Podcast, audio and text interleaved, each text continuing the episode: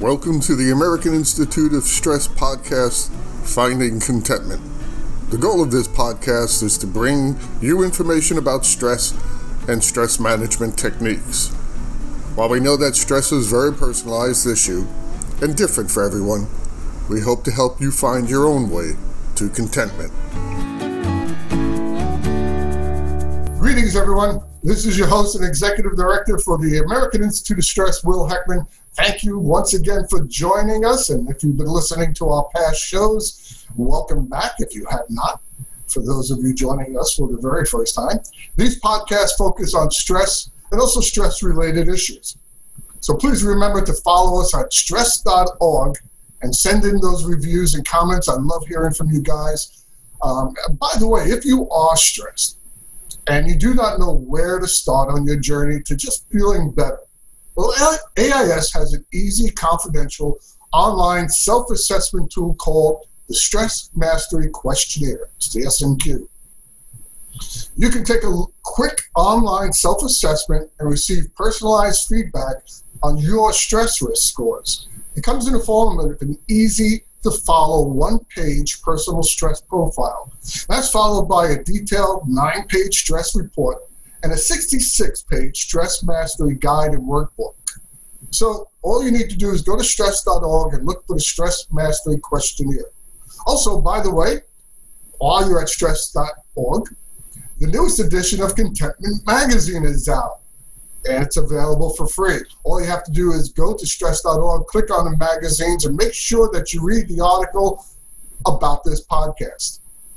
All right, so today, you know, because of the COVID 19 virus, social unrest, the election, and the rest of the normal things we have to deal with on a daily basis, like returning to school and work, the whole country and the world are feeling higher levels of stress and anxiety and right now, those levels are extremely high. And we also know that stress is very contagious. So the more and more people that are feeling the effects of everyone else's stress as well as our own. And while we recognize that the virus and the other challenges I mentioned are very important, I think we are not thinking about what the stress from these events can do to our long term health. You know, when this crisis is over, and it will end, I'm concerned that the health effects from the stress it caused may be with us for many years to come. The impact it is having on people, well, it's many layered. How stressed are we? There's really no way to say. There's no systemic research that I know of. So most of the fear and stress we hear about is, is mostly observational. But I think it's safe to say that the stress levels are much higher than normal. You know, at the American Institute of Stress, we often get asked about stress and its multiple effects on the mind and the body. And the question that seems to come up very often is how stress affects sleep. Because as we all know, it's hard to get a good night's sleep when you're stressed out. You know, in my opinion, sleep deprivation is one of the most common problems in our society. Insufficient sleep robs us of the ability to feel alert and rested. It can ruin your whole day and so much more. Research shows that sleep loss can have a, negative effect on our physical health, our mental well being, can cause memory problems, of course, it affects our mood. We have all experienced an occasional bad night, but it, but when it becomes a persistent problem, it needs attention a chronic sleep deprived state can result in a range of problems. It can be something as little as just feeling very clumsy that day. It also could be a much bigger problem. It can lead to a physical disease issue as your body has to struggle to repair itself. So, how much sleep do we need? Well, the National Sleep Foundation recently reached a consensus from different experts in sleep, anatomy, and physiology, as well as pediatrics and neurology.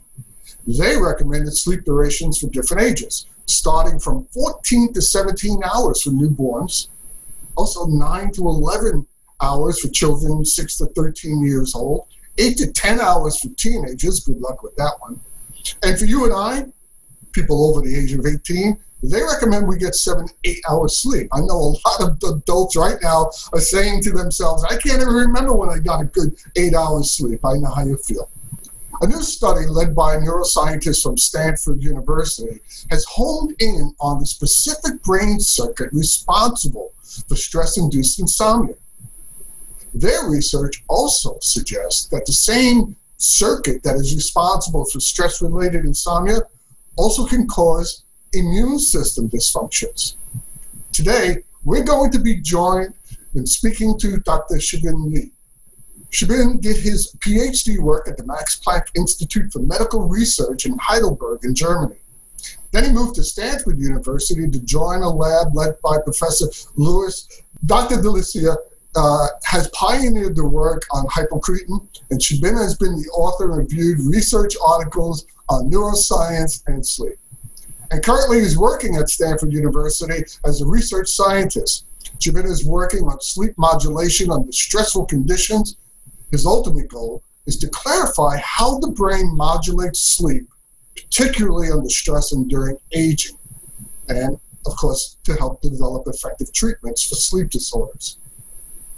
Recently, he was the lead author of a research article titled Hypothalamic Circuitry Underlying Stress Induced Insomnia and Peripheral Immunosuppression, which is, was published in Science Advances earlier this month. So please join me and welcome Dr. Lee Shibin.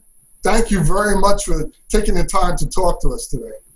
Thanks for the nice introduction, Will, and uh, thanks for having me. You know, I, I, before we even get started with questions, I have to tell you that I get asked all the time about, hey, what do we do about the stress is killing my sleep. I can't sleep. So it comes up so often. I'm guilty of it myself, not being able to sleep because of the stress. You have been involved in many scientific research studies, but I wanted to ask you to, if you could tell us how you first got interested in the science of sleep. Yes, uh, that's a very interesting question. So, uh, sleep occupies uh, one third of one's lifetime, and a good night's sleep is vital for survival.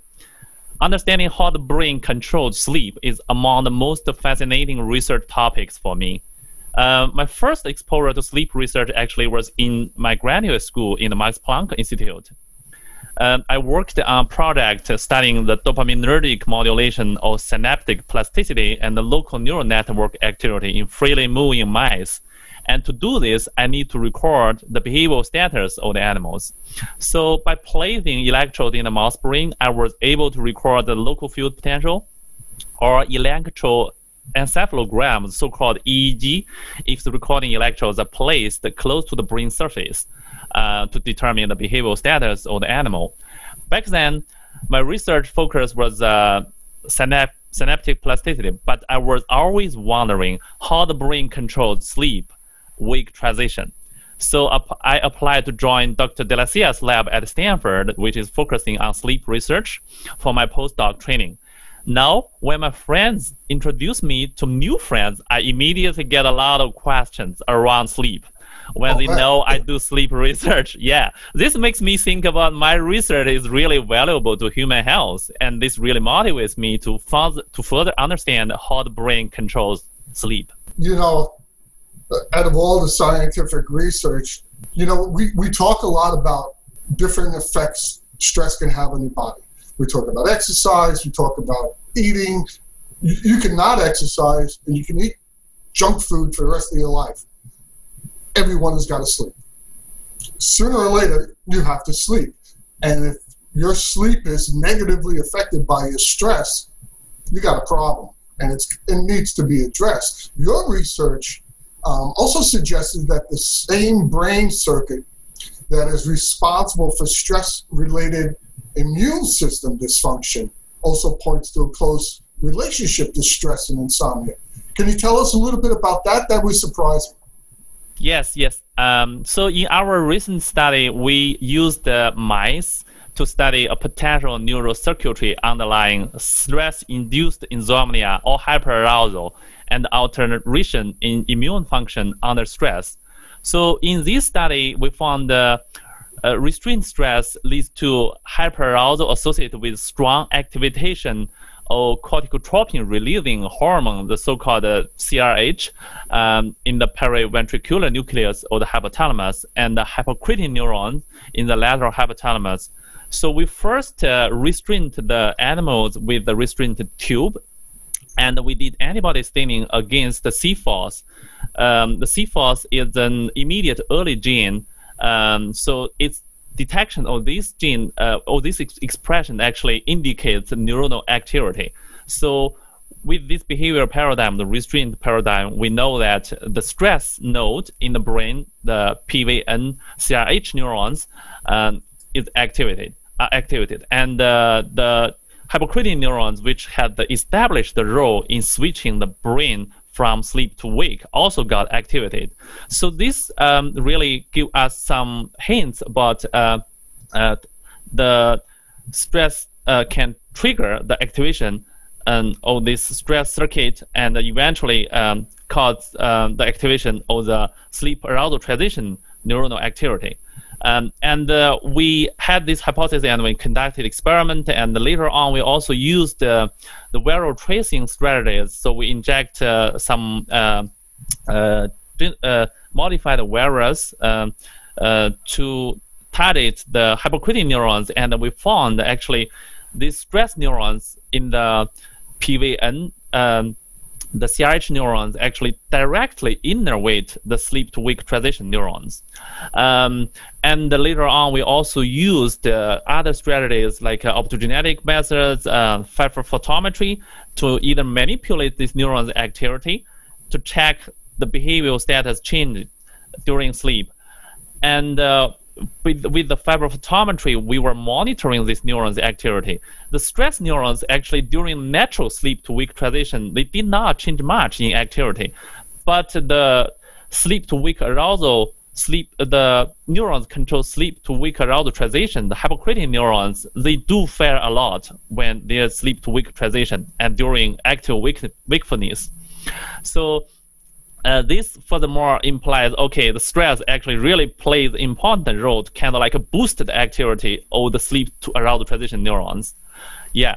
Um, and we also use the transgenic methods uh, and uh, genomic uh, uh, modification methods, gene editing methods, CRISPR-Cas9, which is a very um, hot research technique recent days, to either you know modify or manipulate the gene expression in the in each uh, circuitry from the stress node to the sleep to awake to wakeful transition node. And later on, we also did experiments uh, to check, like uh, by manipulating these nodes, whether sleep to uh, wakefulness. Uh, sorry, actually, the latency for the animals to fall asleep under stress will be changed or not.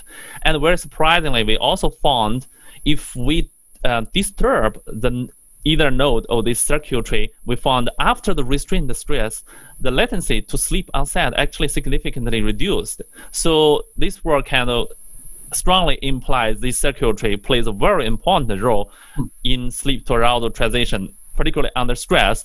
Um, and uh, we did uh, uh, also the the uh, investigation of the immune factors by manipulating this stress circuit. We found the immune function kind of like broadly uh, uh, inhibited, or we call it immunosuppression in this condition.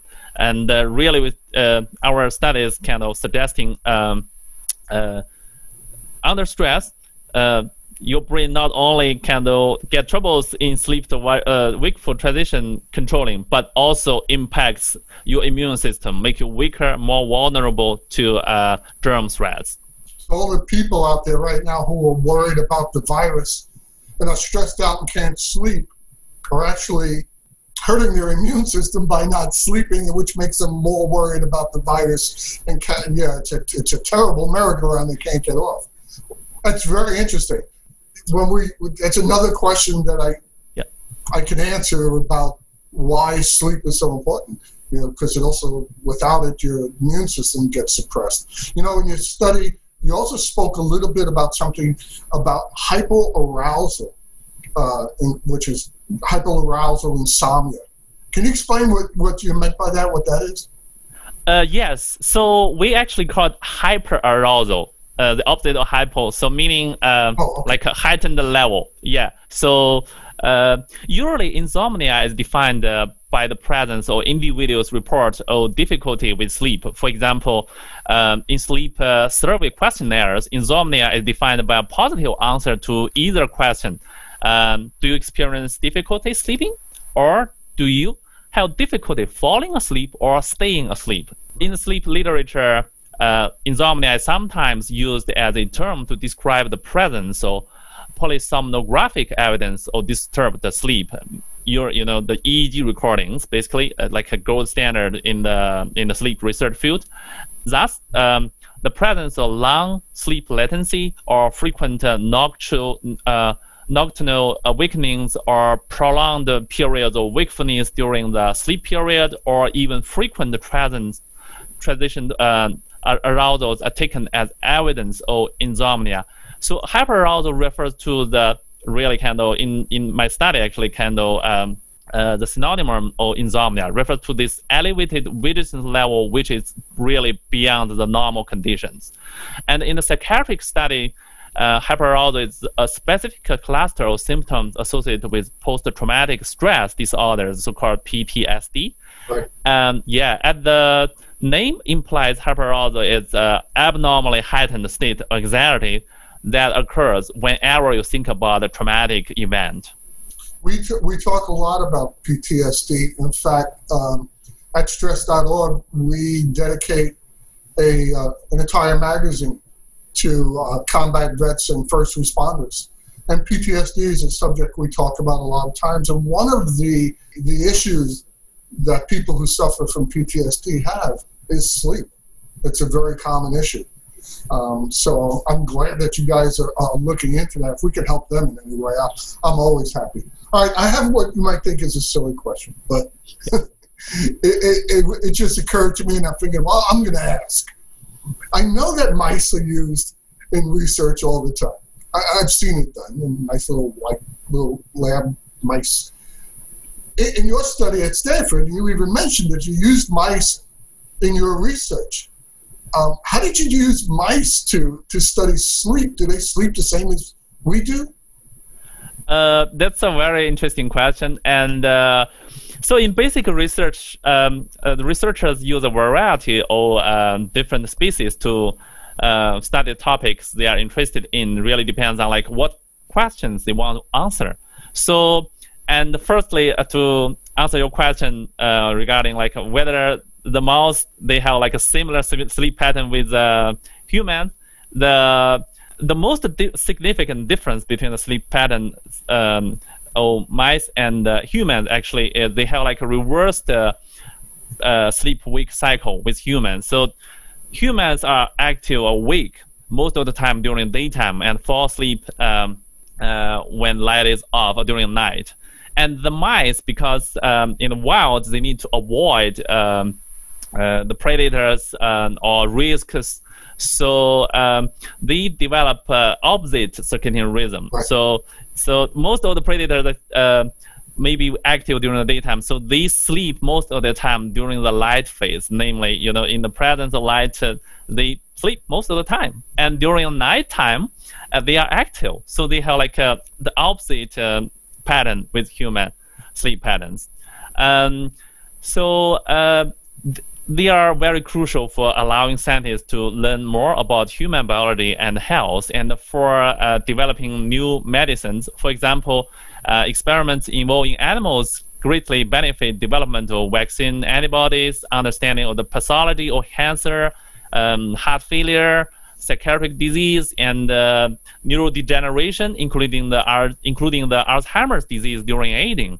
In the neuroscience field, there are many neurotransmitters used by the rodent brain and the human brain actually are very similar, or sometimes even identical. This offers the possibility that understanding the basic principles of how a mouse brain works actually may inform or benefit uh, the exploration of the unknown of human brain and eventually further develop treatments for brain disorders, including sleep problems. You, you mentioned something that's uh, very important to old guys like me. You mentioned that you're able also to to, to study the effects of, of aging. With. Uh, right. Uh, okay, yeah, well, that's well, another topic the lab is very interested in. Yeah, I'm I'm kind of interested in that. You know, a lot of guys my age are interested in it too, and I hear this all the time that as we get older, sleep is a problem. Um, somebody even told me, "Oh, as you get older, you need less sleep." Really, I haven't experienced that myself yet, but let me know when when that kicks in. But can you can you give me an easy explanation of why age directly affects our sleep? You heard me at the beginning of the show say uh, the National Sleep Foundation recommended different amounts of hours depending on your age. When you when you get older, it, it, it seems harder to sleep. Maybe it's just personal observation, but a lot of people have told me that. How does age directly affect our sleep? Uh, thanks, Bill. That's a very, very good question. So, uh, really, the sleep architecture is changing a lot during aging and uh, some changes are associated with age-related disease. And along with the physical changes that occur as we get older, changes to our sleep patterns are a part of the normal aging process. As people age, they tend to have a harder time falling asleep and uh, more troubles staying asleep than when they were younger. It's a common misconception that sleep needs decline with age. Actually, that is not true. It's the, the, the, older people. So. yeah. Uh, in fact, uh, research demonstrates that our sleep needs remain kind of constant throughout uh, adulthood. So, what's keeping the serious um, uh, seniors awake and changes in the sleep of our sleep uh, changes changes in our in the patterns of our sleep. Uh, what specialists call the sleep architecture um, occur as people age, and uh, this may contribute to sleep problems. Sleep occurs in multiple stages, including uh, dreamless periods, um, light and uh, light and uh, deep sleep, and occasional periods of active dreaming, the so-called REM sleep. Uh, sleep cycle is repeated several times during the night. Um, although the total time tends to remain constant, older people spend more time in the lighter stage of sleep than in the deep sleep. So there's kind of like more alternations between sleep and wake in elderly than in younger people. Uh, is that? Is that just because my telomeres are shorter? I mean, it's just I got a lifetime of worries ahead of me, behind me. Uh, yeah. So uh, uh, people are still working on the mechanism underlying this. The more sleep fragmentation, if you need to get up more times during the nighttime, on the uh, second day, you usually feel more tired, right? But scientists really don't understand why it's like this. So that's why we are interested. We want to figure out what the problem is. Yeah. And, well, speaking uh, for all the old guys, hurry up and find out the answer. we're old. we are still working on it, and uh, yeah, hopefully we can make uh, some progress in the near future. Yeah. Yeah. Uh, yes. Uh, yeah, sorry, I, I, have something to add to this topic because this oh. is very important and people are interested in uh, this topic. And uh, many older adults, though certainly not all, uh, also report being less satisfied with sleep and more tired during the day. And studies on sleep habits of older Americans show a longer sleep latency uh, or an increase in the time to take it takes to fall asleep, and an overall decline in REM sleep, and an increase in sleep fragmentation. And the prevalence of sleep disorder also tends to increase with age. And in addition to the changes in sleep architecture occurs as we age, other factors uh, affecting sleep are the circadian rhythm that coordinate the timing of our bodily function, including sleep.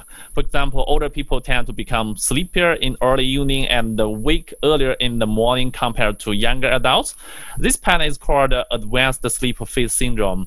Um, the sleep rhythm is shifted uh, uh, forward to so that seven or eight hours of sleep are still obtained but the individual will wake up extremely early because they have gone sleep quite early. The reason for these changes in sleep and circadian rhythm uh, as we age is not clearly understood. Yeah. Uh, you know, I was wondering, um, and I don't know if there's really an answer to this, but it, it seems like as people get older, they also feel sleepier during the day, during the daylight hours.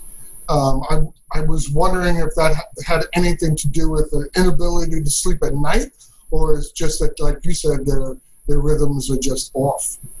Well, the mechanism underlying that is not fully understood, uh, to my knowledge. Um, I think uh, there might be some some contribution because the poor sleep quality during night. Because in animal studies, we um, saw a phenomenon like uh, if we sleep deprive the animal, uh, we really see a sleep rebound following that sleep deprivation. So this kind of like a similar conception uh, for that, but uh, the mechanism is not fully understood. Uh, to my understanding, yeah. I, I, was wondering if you know if you slept seven hours a night and took an hour nap during the day, is that equal? Or uh, is it just better to get eight hours sleep at night? Uh, I think anything you can do to make you feel better uh, that is beneficial for your body for sure. Perfect answer. That's exactly right. And you're speaking of making you feel better, all right. Um, when when we don't sleep, we talked about the the uh, the effects on our immune system and uh, mental health. Talk a little bit to us. Tell tell our listeners some of the negative physical and mental effects that happen when you have sleep deprivation issues. Uh, yeah. Um, indeed, uh, sleep deprivation has deleterious effects on both physically and mentally. Uh, if you have ever spent a night tossing and turning, you already know how you will feel on the next day. You will more likely be tired, cranky, and all those sorts. It really drains your mental abilities and puts uh, your uh, physical health at risk. But missing out the recommended seven to nine hours, of uh, closed eye uh, nightly does more than uh, make you feel uh, groggy and uh, grumpy. The long-term effects of sleep deprivation actually are real, and science has linked the poor slumbers with a number of sleep problems, uh, from weight gain to a weakened uh, immune system. Uh, physically, sleep deprivation weakens the immune system. Your immune system defense against the virus, including that causing common cold and flu, uh, in other words, you are more vulnerable while you are exposed to these germs. It may also increase the risk for diabetes, uh, high blood pressure, weight gain, and heart disease. And mentally, um, it will impact the brain's performance in general. For example, uh, you may have memory issues, you may perform much better in examination after night of good sleep, but not tossing and turning night on bed. You may also have trouble uh, with thinking and concentration. You may realize your ability in problem solving is compromised after poor sleep. Sleep deprivation can also make you more emotional and quick tempered. Chronic sleep deprivation may even lead to anxiety and depression, which may exacerbate without proper treatment. Yeah, uh, that is uh, something that's really very interesting. Mm. Uh, I I had a job many many years ago where I had to do a rotating shift, days, then evenings, then nights, and when you would shift those schedules, you would become sleep deprived. There was no way around that you could go from day to evenings to nights and changing your sleep cycles weekly. I was a police officer all the things you talked about, how it affects your emotion, your mental capacities, all those things, your physical well being, all those things are so important to a police officer. And to show that guys like you, scientists like you, have made such great advancements that they're starting to do away with that. And they found that it's even better to have you straight nights instead of going from day to night to, and disrupting sleep cycles. So the work you scientists are doing um, really do make a difference, and they, really do have an effect on the average person. I think people out there who have different jobs, like nurses and doctors who, who are sleep deprived, when we really think about that, how important is it for your doctor to be the guy that's about to stick a needle in you, or worse, to not be sleep deprived. I'd like him to be making good judgments. So scientists like you who are doing research into sleep, they can't put, put a price tag on it. It's invaluable. I also know that um, a lot of people treat their sleep with many different ways. I myself just started taking uh, melatonin. I figured, okay, can't hurt, tastes good, it's a gummy bear. My wife gave it to me. She said, here, take this. She's a lot younger than I am. And I know that you are interested we're running out of time, so I want to make sure we get to this. I know you're interested in developing effective treatments for sleep disorders. And I, I know a lot of people will reach for a drug or a pharmaceutical to help them sleep. But is there anything our listeners can do to help with their stress related insomnia that you, uh, that you can suggest? Uh, yeah, I'm actually I'm a basic research scientist. Uh, I really have very limited knowledge on the clinical practice in stress-related insomnia. So what we do here actually is try to understand how the basic principles, uh, how the brain modulates sleep or wake, or you know. Uh, under stress conditions or during aging. So all, all this basic knowledge actually will inform us more um, about uh, maybe uh, there's a similar principle uh, how the brain work a human being.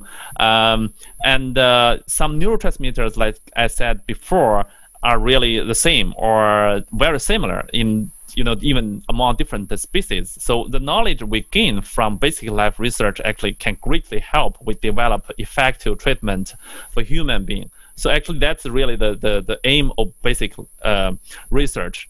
Um, but from my study, um, uh, I would suggest uh, not to activate the stress circuit before sleep time. In other words, try not to leave something very important but stressful to do until the last minute before sleep, like preparing for very examine, uh, very important examination on the following day, because this will trigger your stress circuit activity. Eventually leads to hyperarousal insomnia, very likely.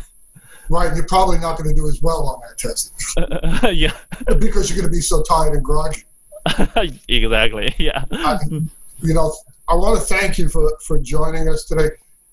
Sleep uh, is always a big, big topic, and that, that, it was a privilege to have you on today. The guys who are actually in the front line doing the research into sleep and sleep um, uh, insomnia and disorders really gives us hope that Thank you, eventually Thank you. we won't have to take those pharmaceuticals. I hate those things. I hear such horror stories about them. Um, and I know with, we're never going to solve this problem without guys and scientists like you doing the research that you're doing. Thank you, Will. Uh, thanks for having me. It's been our pleasure. Well, that's going to be it for today. If you want to learn more about sleep, of course, you can always go to stress.org. And once again, this has been your host, Will Heckman. I want to thank you all for joining us today. And don't forget to please follow this podcast and send in those reviews. Remember, your support helps us to keep making these podcasts. I want to remind everyone just as stress is different for each of us, there is no one stress reduction or management strategy that is right for everyone. So that means you need to join us next time as we explore more stress management strategies and insights. And also, again, remember to visit stress.org to gather information, tools, and techniques to live a healthier and happier and longer life. And I hope the information you heard today from Dr. Li and myself will help you find contentment. Thank you, everyone.